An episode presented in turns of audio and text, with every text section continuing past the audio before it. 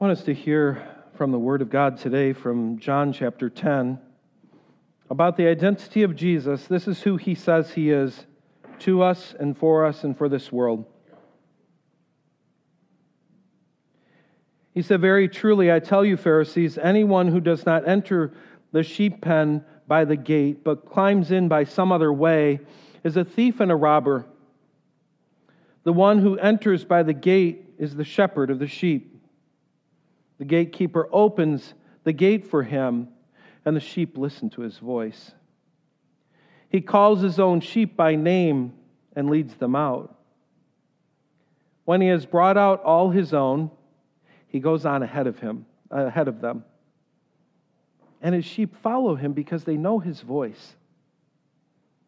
But they will never follow a stranger. In fact, they will run away from him because they do not recognize the stranger's voice.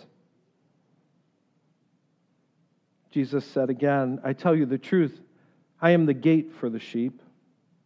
All who have come before me are thieves and robbers, but the sheep have not listened to them.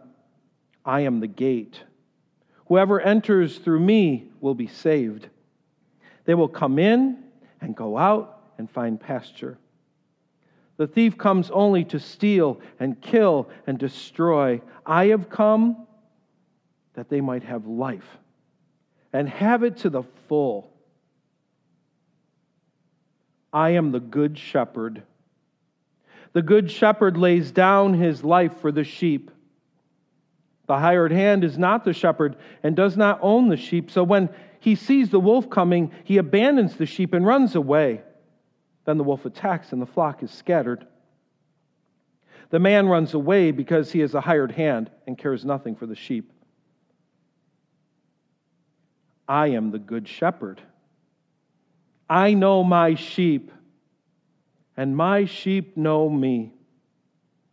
Just as the Father knows me, and I am known by the Father, and I lay down my life for the sheep. I have other sheep that are not of this sheep pen. I must bring them also. They too will listen to my voice, and there will be one flock and one shepherd. The reason my Father loves me is that I lay down my life only to take it up again. David said of our Lord that the Lord is my shepherd, I shall not want. He makes me lie down in green pastures, He leads me beside still waters, He restores my soul. He guides me in paths of righteousness for His name's sake. And even though I walk through the valley of the shadow of death, I will fear no evil. He's present. You are with me, David said. Your rod and your staff, they comfort me. You prepare a table before me in the presence of my enemies. My cup overflows. He concludes by saying, Surely goodness and loving kindness will follow me all the days of my life, and I will dwell in the house of the Lord forever. We spent several days this past week in the bottom of that valley, that valley of the shadow of death. As we sat with a good friend who was leaving this life and entering eternal life, it is a safe statement to say that for the first time in almost 60 years, there is no chance that Roger Swank is going to walk through these doors today. He's attending a perfect, beautiful church service in heaven. It is not possible to estimate humanly how important Roger was to this church. But I've said it many times and I'll say it again. If not Roger for Janet, I, I give you great confidence that we would not be here today. Both of them had a tremendous vision for God's great desire for his church. As I read John 10 this morning, I, if you had a chance to know Roger in, in healthier days, you know that Roger, Roger could be emotional, but, but you would never call him uh, warm and cuddly. And I doubt that Roger would read this particular passage and, and feel kind of warm fuzzies about the Lord being his shepherd.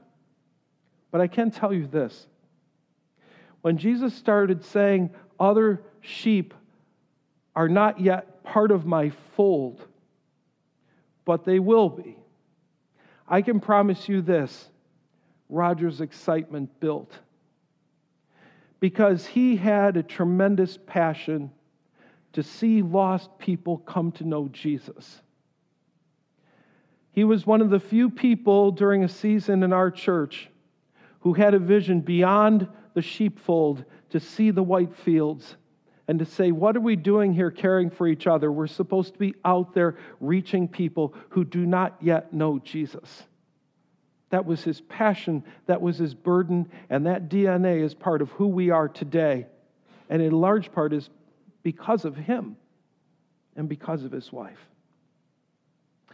I hope you will join me today as well as in the days to come praying for Janet. She's been best friends with this man since she was a teenager.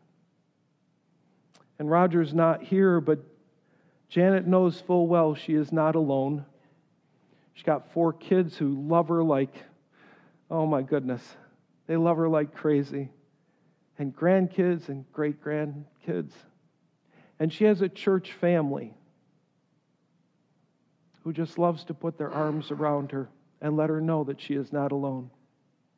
I cannot tell you how many people, when I talk to you around here, you say, I came the first time to see what was going on.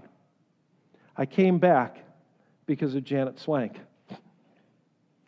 Janet said hi the first week, figured out my name, and she remembered and she cared. And now it's our turn to show that care and to show that love. Join with me in prayer. Good Father in heaven, we are grateful that you send people into our lives that we can look to and say, He is heroic. She is admirable. Not perfect. Yes, broken but heroic and admirable nonetheless. I thank you for the faithful and good walk, the run, the race of Roger Swank, and for the well done, good and faithful servant that he heard in his very own ears as he looked into your face, Jesus.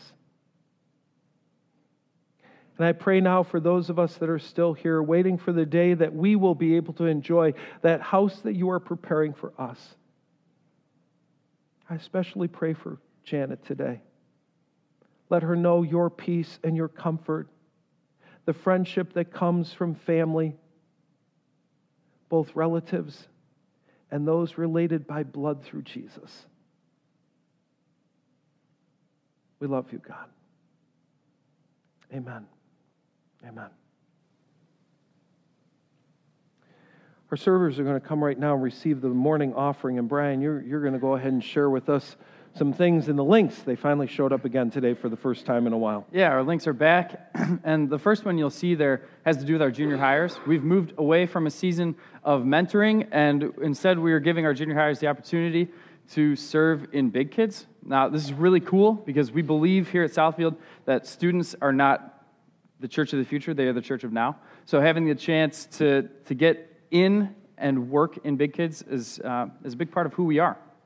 So uh, if you are a junior higher and you would like to serve, go ahead, click that link, uh, or you can go to the welcome desk and we can get you signed up. Again, it's a really cool opportunity to get your feet wet in terms of serving uh, here at church. Now, it is a big commitment because even though you'll be serving during the 1030 service, it means you've got to show up and be here for the 9 o'clock. So we just want you to be aware of that, uh, that it is a big commitment, but it's something that we're really excited for, uh, for those of you who do sign up.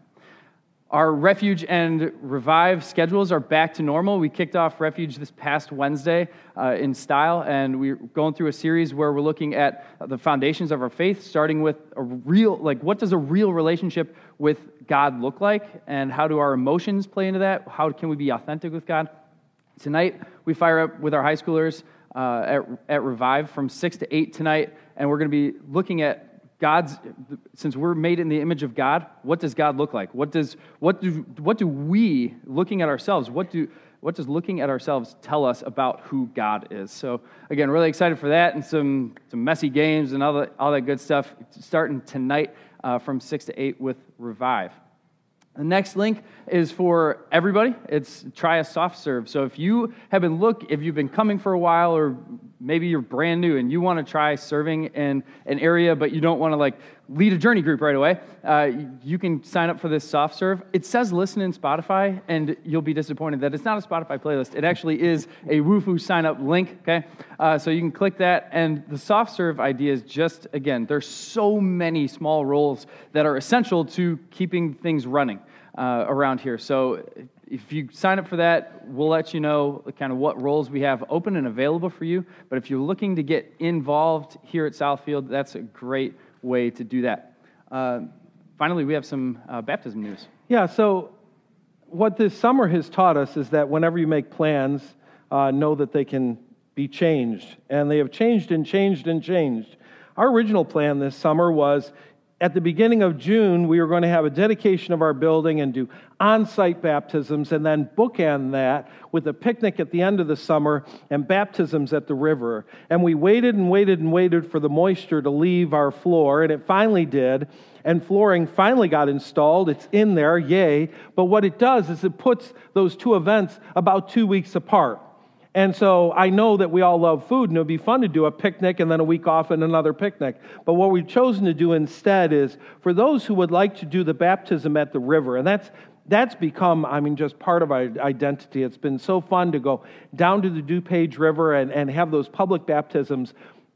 For those that want to get baptized that way, we're actually going to leave church right after the second service next week, head over with them and do the baptisms, but we'll hold off for the, for the picnic for a couple weeks later on September 9th when we're actually going to have our building dedication on that day. So that day will involve starting in here with singing and, and, and that part of the service, and then we'll move on over to the gym for the baptisms, followed by uh, a picnic and some fun that day. So I thank you for your flexibility. It's been, uh, people keep asking, so when are the baptisms again? I'm like, when they happen. Well, now we finally know when they're going to happen. So next week, river baptisms for those who want that, and then in a couple weeks on September both 9th. of them are real. And both they're of them both count. Real. Yes, yeah. both are real. Exciting both stuff. count. Well, we will never quite forget that verbal gaff. Thank you so very much. Yeah, Brian one day referred to uh, tank baptisms as not as real as the river. So anyway, um, but I hope that oh, it's just going to be a, a, great, fun few weeks of celebrating. Let's uh, pray one more time together to our God. Father in heaven, we thank you for the many ways that you've drawn our eyes toward you this morning. And now we pray that as we have a chance to look at your word, our eyes will be drawn there once again. We will hear what you have to say to us, and in a true act of worship, we will be changed. We'll live more like you and less like ourselves. We love you, Jesus. Amen. What do you do when? Fill in the blank. That's a question I get asked quite a bit as a pastor. Sometimes the question gets asked uh, in advance, before an incident. It's theoretical. A person's kind of preparing for possibilities. But more often than not, it gets asked in hindsight. Not a hypothetical, but an actual. Hey, this is, this is what I'm going through right now. Help. What, what do you do when? Fill in the blank. So, for the next three weeks, we're going to look at a few of those questions. Next week, we're, we're going to talk through, I think, something that is really just, it's relevant to our times. What do I do when an honest discussion turns really disagreeable? Now, we know the truth. We know the truth of the Word of God. And sometimes we go ahead and we share that truth, and all of a sudden, boom, the tanks roll in and there's, and there's battle, and you're like, what do I do? How do I share and not move to this space, this place of, of just disagreeable argument? How do we handle that? On Labor Day, we're going to talk about what do I do when my job is ruining my life? Sometimes, you know, you got you got to work, you got to eat, but you're going, why am I doing this? I, it's just, it's, it's ruining my life. What do we do when that happens? Today's topic is um, what do I do when my hero lets me down? What do I do when there's been someone I admire in my life and they mess up? It's been a tough season for our heroes. For many of us, people we admire and respect, people we look up to and even aspire to be like, have let us down in ways that when we heard the initial news, we thought it's got to be fake. There's no way. I know him. I know her. That's not consistent at all with what I know of their character. It can't be true. Are you sure you got the story right? I had a hero crash and burn in unimaginable ways last December 4th. I got a call from Ben Mott. Many of you know Ben. He's the president of Green Lake Conference Center, where we go uh, with our work camps and have fun. He was an attender here, and, and if all fails, he's the British guy, so hopefully that helps. Ben called me and said, Bill Lentz is dead. That was a punch in the gut. 60 years old, a man I admired. He's the picture of health, and I'm thinking, wow, if he's dead, I'm in big trouble. And um, to which my question was, what happened? Heart attack? What, what happened? He said, Bill shot himself. He ended his life. Bill was my hero. Around 2010, I was going through one of the darkest seasons of my professional and personal life. And I went for an, an intense week for a course that they offered that we've come to know as foundations around here. Bill was the pastor of the church that offered it. In fact, he's the designer of the program. During that week, that long, intense week, a week I've often compared to taking a bath in vinegar with a Brillo pad. Bill helped me walk through my very dark valley. At the end of the week, when, when he offered his final affirmations and hopes, Bill said, I have a verse for you. It's Psalm 3 3. Now, before I read it, let me add in the program, you're asked to come up with an image that helps to define, describe how you deal with life. I didn't even have to think about it very long at all. I was one of those little animals in the game whack a mole. You know, whack a mole thing comes up out of the hole, and you've got that big kind of rubber mallet, and you're, you're bashing them back down into the game. I was one of those animals. And in brutal situations, I had learned to stay in the hole. I had learned to keep my head low. If I kept my head low, I could avoid getting whacked, both figuratively and literally. He said, I have a verse for you Psalm 3 3. But you, O Lord, are a shield about me, my glory and the lifter of my head. He said, Every time you're tempted to duck, God does this for you. And he, and he took his finger and, and he took it and put it under my chin and he lifted up my head physically. That moment changed me forever. He changed me forever. This summer, I sat at a lunch table at Green Lake with Bill's brother Bob, a ministry hero by his own right. I didn't know how much time I had, so I just, I just cut right to it. I told him how Bill really had saved me, pulled me from such a dark place. And I told him the Psalm 3 3 story. And Bob listened and Bob wept. And then he looked at me and he looked at the other people at the table and he said, How could he do it? How could the man who told you God is the lifter of your head put a gun to his own? What do we do with that? Fallen hero. I was preparing for Palm Sunday this year and I happened onto a breaking internet story. A man who, who I had literally, thank you, verbally referred to as a ministry hero of mine was in the news and the news was not good. Bill Hybels was the pastor of Willow Creek Church, and he was being accused of mistreating women in a way that was inconsistent with everything anyone knew of him. My initial response was the same as those closest to him it had to be a smear job. It was the jealousies of others. Even Christians can get ugly sometimes, and their jealousies can stir, squirt out sideways in ways that are just pretty dreadful. But as time has passed and more has come to light, it's hard to imagine that it was just a smear job. I got to admit, I still don't know totally what to think, but I do know from his own words that he said he placed himself in compromising situations that led to where he is today. The guy who wrote, Who are you when no one's looking? was not the man we thought he was while no one was looking.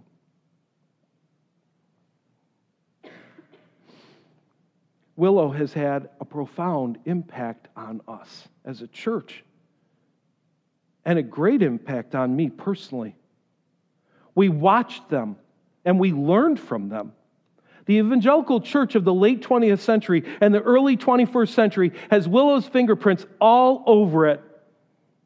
For several years, I headed there on Wednesday nights just to receive the teaching of John Ortberg. And now this. What do we do with this? Another fallen hero.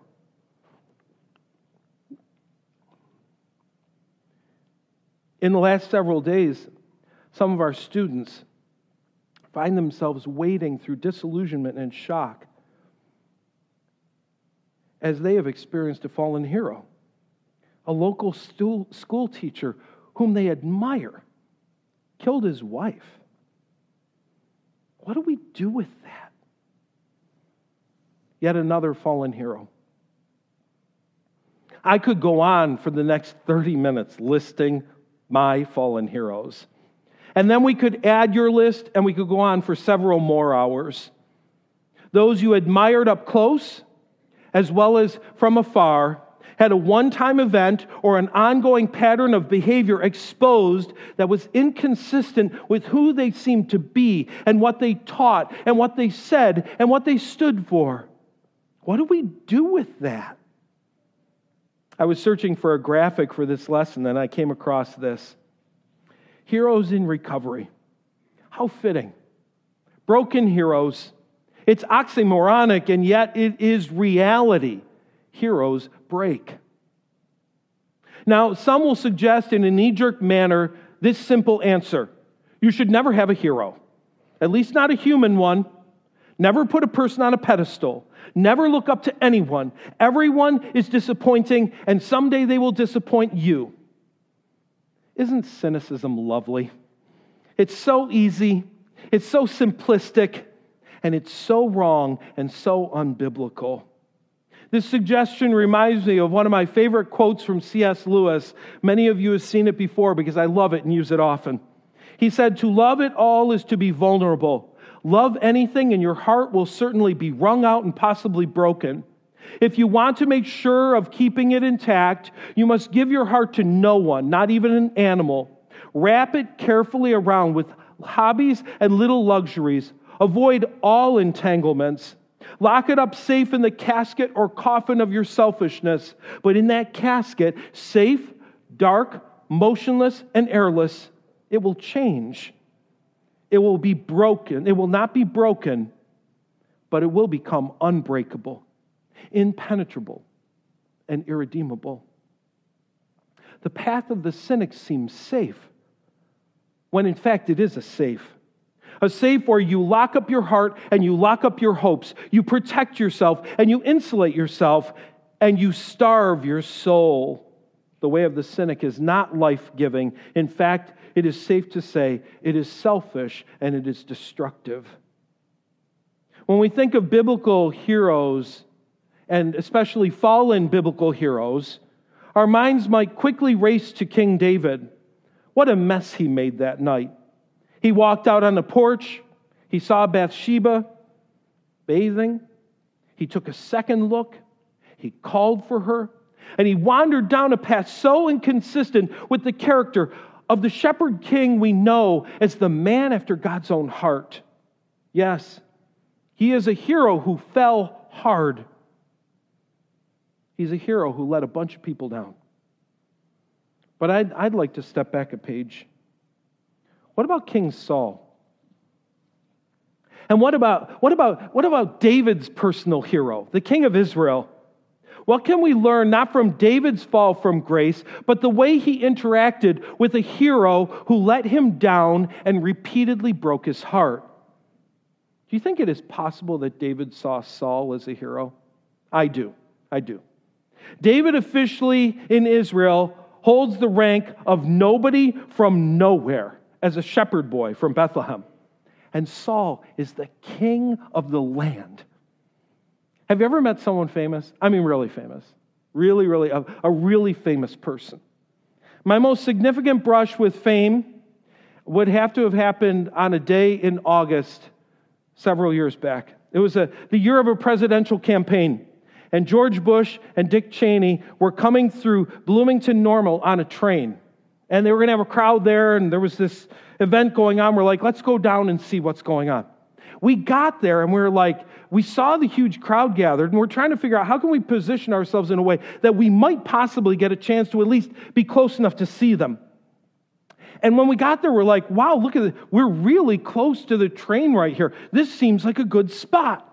And so we got positioned, and the train starts rolling in, and we have kind of this uh oh moment because we realize the train has now cut us off from where the event is taking place. So all we're going to do is stare at a train. So we all started to chant, Move the train, move the train. And I, I, think one of the staffers must have realized this was not going to play well on CNN, telling the train to leave Illinois. And so they came over real quick and said, Just, just be quiet and we'll bring them over to you. And I'm not kidding. We're all like, Yeah, right, sure. And Kim says, Well, bring Cheney too. So, anyway, the event ends, and, I'm not kidding. Within, within moments of the event ending, Dick Cheney is on his way over to us. And we're like, Are you kidding me, really? And, we happen to have we happen to have his wife's book. And we, you know, we're hoping she'd sign it. And, but we'll, we'll settle for Dick Cheney. This is kind of cool. And then, and, then, and then George Bush goes whipping through, and you know, Kim goes to hand him the pen, and the Secret Service tackles her because that could be a weapon. But anyway, and then, and then Lynn Cheney comes over and says, Someone told me you have my book over here. And we just kind of walked away from the day going, That was crazy. People you see at the distance on the news, and, and you actually get to like shake their hand and say hi and have a brief conversation. It was, it was nuts. Little nothing from nowhere gets to meet the king of Israel. I suspect that he saw Saul as heroic. And on this particular day that he gets to meet, all of Israel is quivering because of a giant named Goliath. And David walks up and he says, What's the big deal? I can take him. Actually, that's not exactly what he said. If you look at 1 Samuel 17, he says, As I've guarded my father's sheep and goats, a bear or lion has come to steal a lamb, and I've clubbed him, and then I've taken him by the jaw and I've ripped his jaws open. And he says, Not just lion and bear. In verse 36, uh, I have done this to both lions and bears. We saw a spider building a web last night over our over our patio and kim's like go kill it i'm like i'm not touching that thing lions and bears and i'll do it to this pagan philistine too and you're thinking like wow this guy he thinks he has an impressive resume but he says for he has defied the armies of the living God. The God who rescued me from the claws of the lion and the bear will do the same for me. And Saul says, All right, go ahead. It seems like he's just giving his resume, but in the end, he says, The Lord is my rescuer, and God can do anything. We read this chapter, and because of this epic battle, we read it on a legendary level. But can we go human for a moment?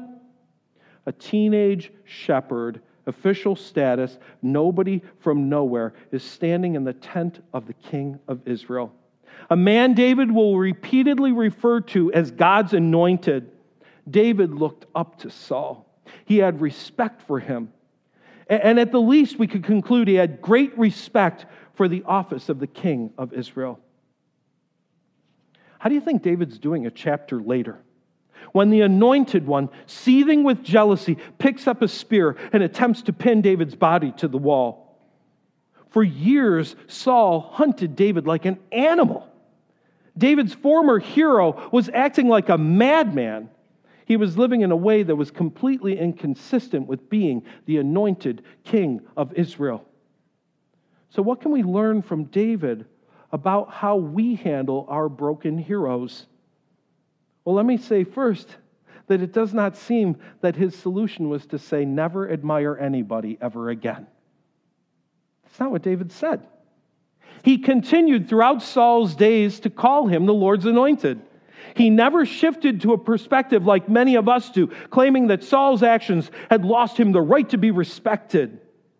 His final words about Saul, his eulogy, are found in 2 Samuel chapter 1. And it played on this particular line Oh, how the mighty heroes have fallen. Not the dirty dog finally got what he deserved. The heroes have fallen. I want to read it together. I think it's instructive as, as how David's mind worked. It says David composed a funeral song for Saul and Jonathan, and he commanded that it be taught to the people of Judah. They were to sing this. Was, the song was called the Song of the Bow, and it's recorded in the book of Jashar. He writes, Your pride and joy, O Israel, lies dead on the hills. Oh, how the mighty heroes have fallen. Don't announce the news in Gath. Don't proclaim it in the streets of Ashkelon, or your daughters, or, or the daughters of the Philistines will rejoice, and the pagans will laugh in triumph. I, I love the fact that he doesn't say, expose it expose it and let everybody finally know what a rotten person Saul was. He says, I don't want, my, I don't want the enemies of Israel cheering about this. Oh, mountains of Gilboa, let there be no dew or rain upon you, nor fruitful fields producing offerings of grain. For there the shield of the mighty heroes was defiled. The shield of Saul will no longer be anointed with oil. The bow of Jonathan was powerful, and the sword of Saul did mighty works. He acknowledges Saul did some great things.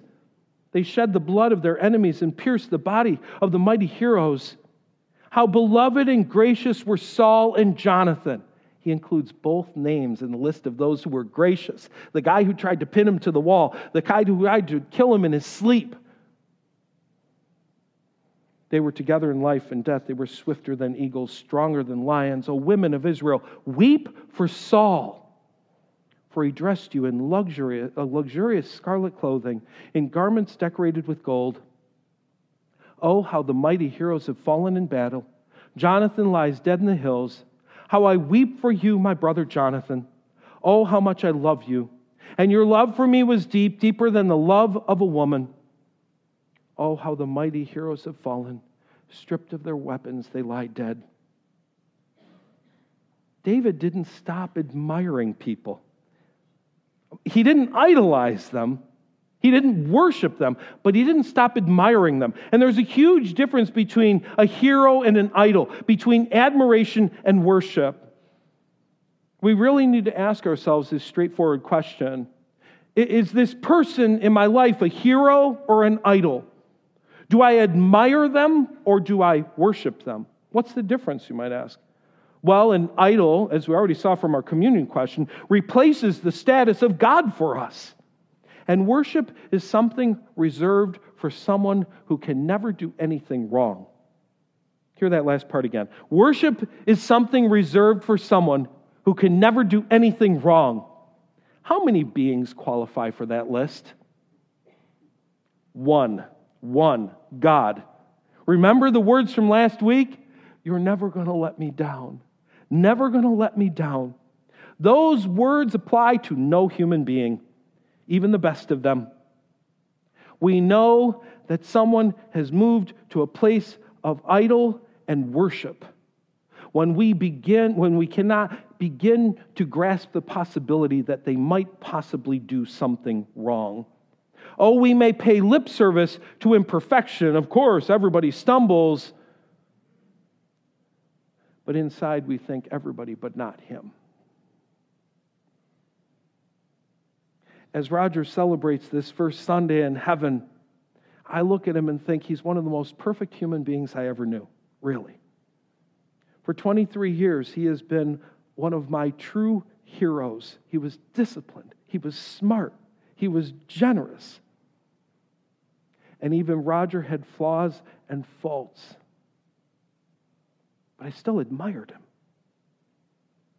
There's a massive gulf between admiration and worship. Admiration sees a person for what they really are. They're human. How do we define human? How does the Bible re- define human? Psalm 103:14 says, "For he God, he knows how weak we are. He remembers we are only dust." You know what the Bible says of us? We're little dirt balls. Every one of us is a little dust bunny. Imperfect dust. God knows that, though we tend to forget. Your hero is human. Your heroes are human. I don't think the Bible is saying stop admiring people. It's saying, it's saying remember the building material of the person you admire dust. Our humanity is not an excuse for our sin, but our humanity is the reality of our condition. Can I make a sad but true statement of reality? we will all be let down. And we will all be a letdown. We will all be let down and we will all be a letdown. Why? Because humans are not God. We are not perfect. We are not sinless. We yield temptation. We get blind to our own motives and our actions. We have blind spots. I'm not being cynical here. I'm stating reality. We are on a path toward growth, and on that path, we stumble. The second thing we need to understand is that we will all fall, not just because we are human, but also because it is the potential path toward our growth. Our falling is an invitation from God toward a new beginning. Now, this is complicated. I'm not saying that it's part of God's plan for us to sin, that, that He's planned out our sin. But, but God invites us in our moments of fallenness and brokenness to choose a new path. Falling is an invitation toward growth.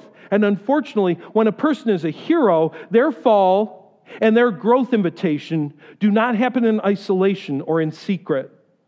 I could give a long list today of heroes who fell from very high places, and their response to their fall led to a new heroic day for them.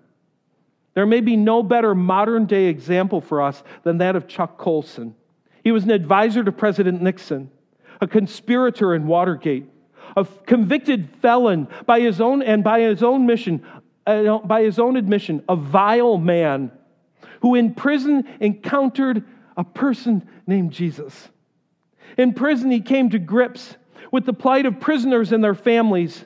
He founded Prison Fellowship, programs like Angel Tree that minister to children and their families, and the families of those incarcerated resulted from car- from Colson's fall from hero status. We not, need not just to see our heroes as human, we need to let them have the opportunity to grow. And sometimes that growth comes through a devastating fall.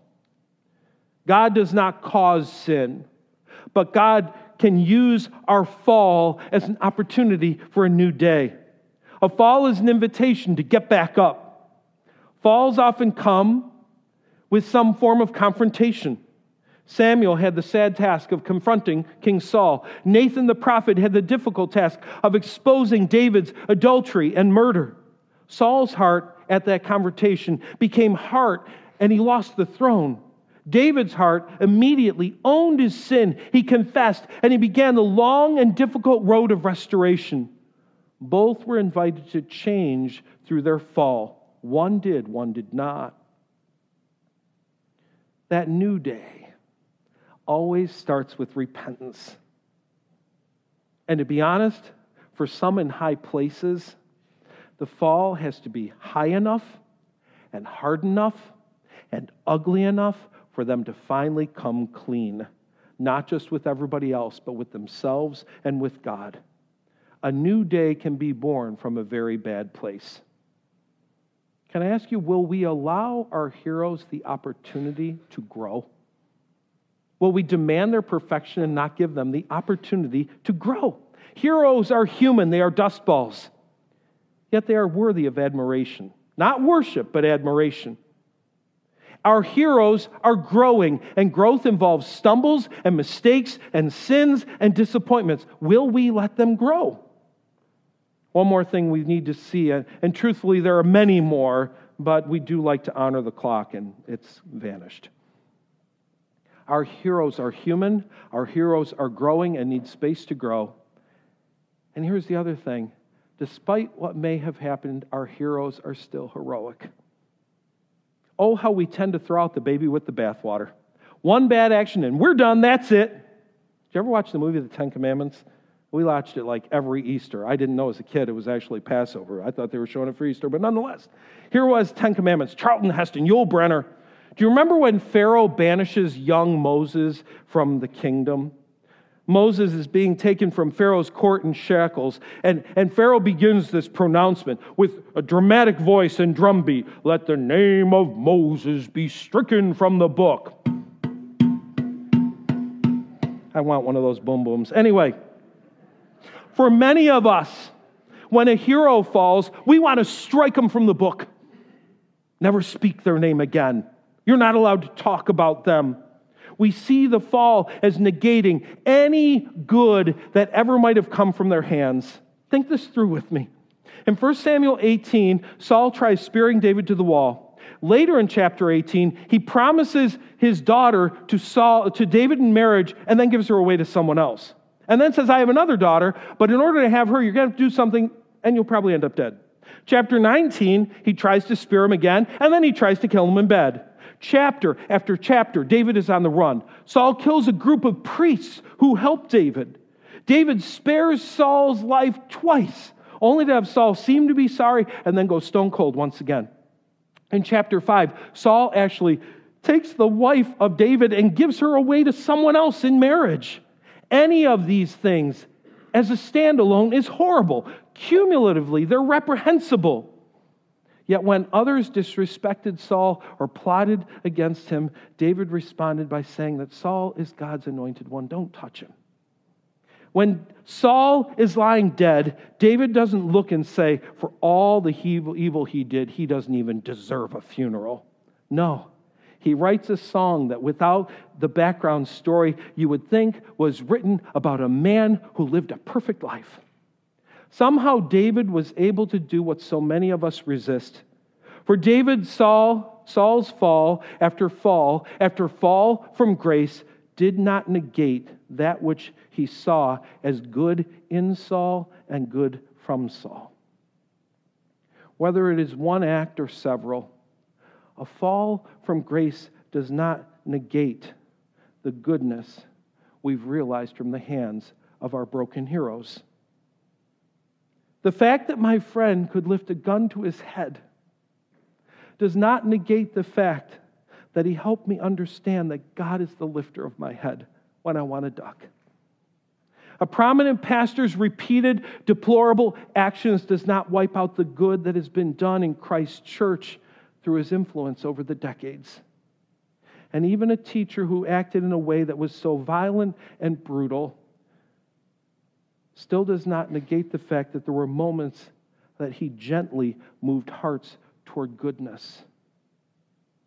Our heroes are human, they are made of dust. Our heroes do fall, and their fall is an invitation toward their growth. Our heroes, despite despicable and deplorable actions, still did some things in our lives that are worthy of honor and worthy of respect and praise. I admit that what I'm saying here today is not easy. It would be easier to say, never have a hero. But the path toward greater maturity, the path, uh, this is the path toward greater maturity. And that's the goal God has for us, right? Mature and perfect, lacking nothing. What do I do when my hero lets me down? If your answer is never have a hero, I'm sad for you. You are missing out on part of God's desire for you. God wired you to admire.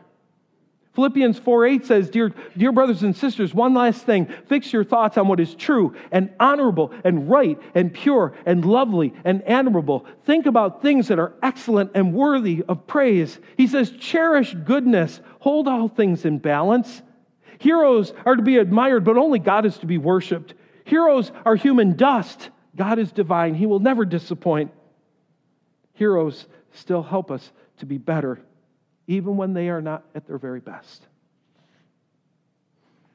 Last Sunday was a, a, a, an anniversary for me. I've talked about in the past an anniversary of a tragedy. When I was 14 years old, my best friend got killed on August 12th.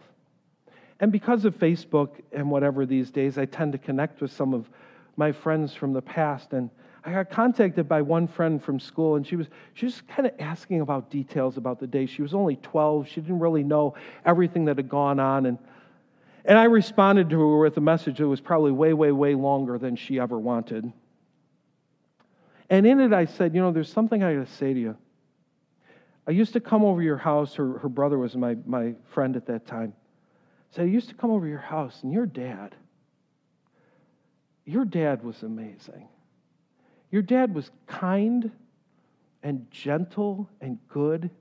It was clear that he loved you kids more than anything in the world. He'd do anything for you. And I needed to see that a man could be like that. And she wrote back and she said, Thanks for reminding me of a time that my dad was a good man. Toward the end of the life, he got involved in some addictive behaviors and he really embarrassed his family. And she said, I needed to be reminded of a time that he was heroic. The end of his life did not negate the good things that he did and who he was along the way. I got to tell you that if I were a person who said, I will take my heart and I will lock it in a box to keep it safe, I would never have enjoyed the hero I have for the last 23 years. And I'd trade that any day. I mean, I just, I would not trade that any day to be able to have that kind of a person that you can admire. Broken, yes. Dustball, yes. Admirable. Choose to admire your heroes. Do it. It's worth it. Let's stand and pray.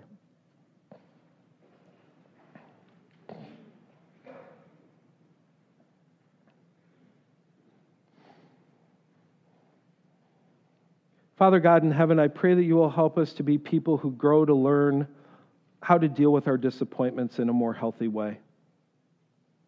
People will let us down. It is a fact of, of broken, sinful human life. But to avoid engagement in order to be safe is simply choosing to bury our hearts. And that is not your desire for us. I pray today for the heroes that we talked about today and the heroes that have come up in our minds as we've been talking. Some who still need their day of repentance, and some who have repented, their life has never been the same. God, I pray that you will give them the strength to turn toward you with a whole heart, to love you fully, to redeem what has been lost and broken as we walk out into this week, keep us conscious of your presence, of your perfect presence. In Jesus' name, amen. It's really good to see you today.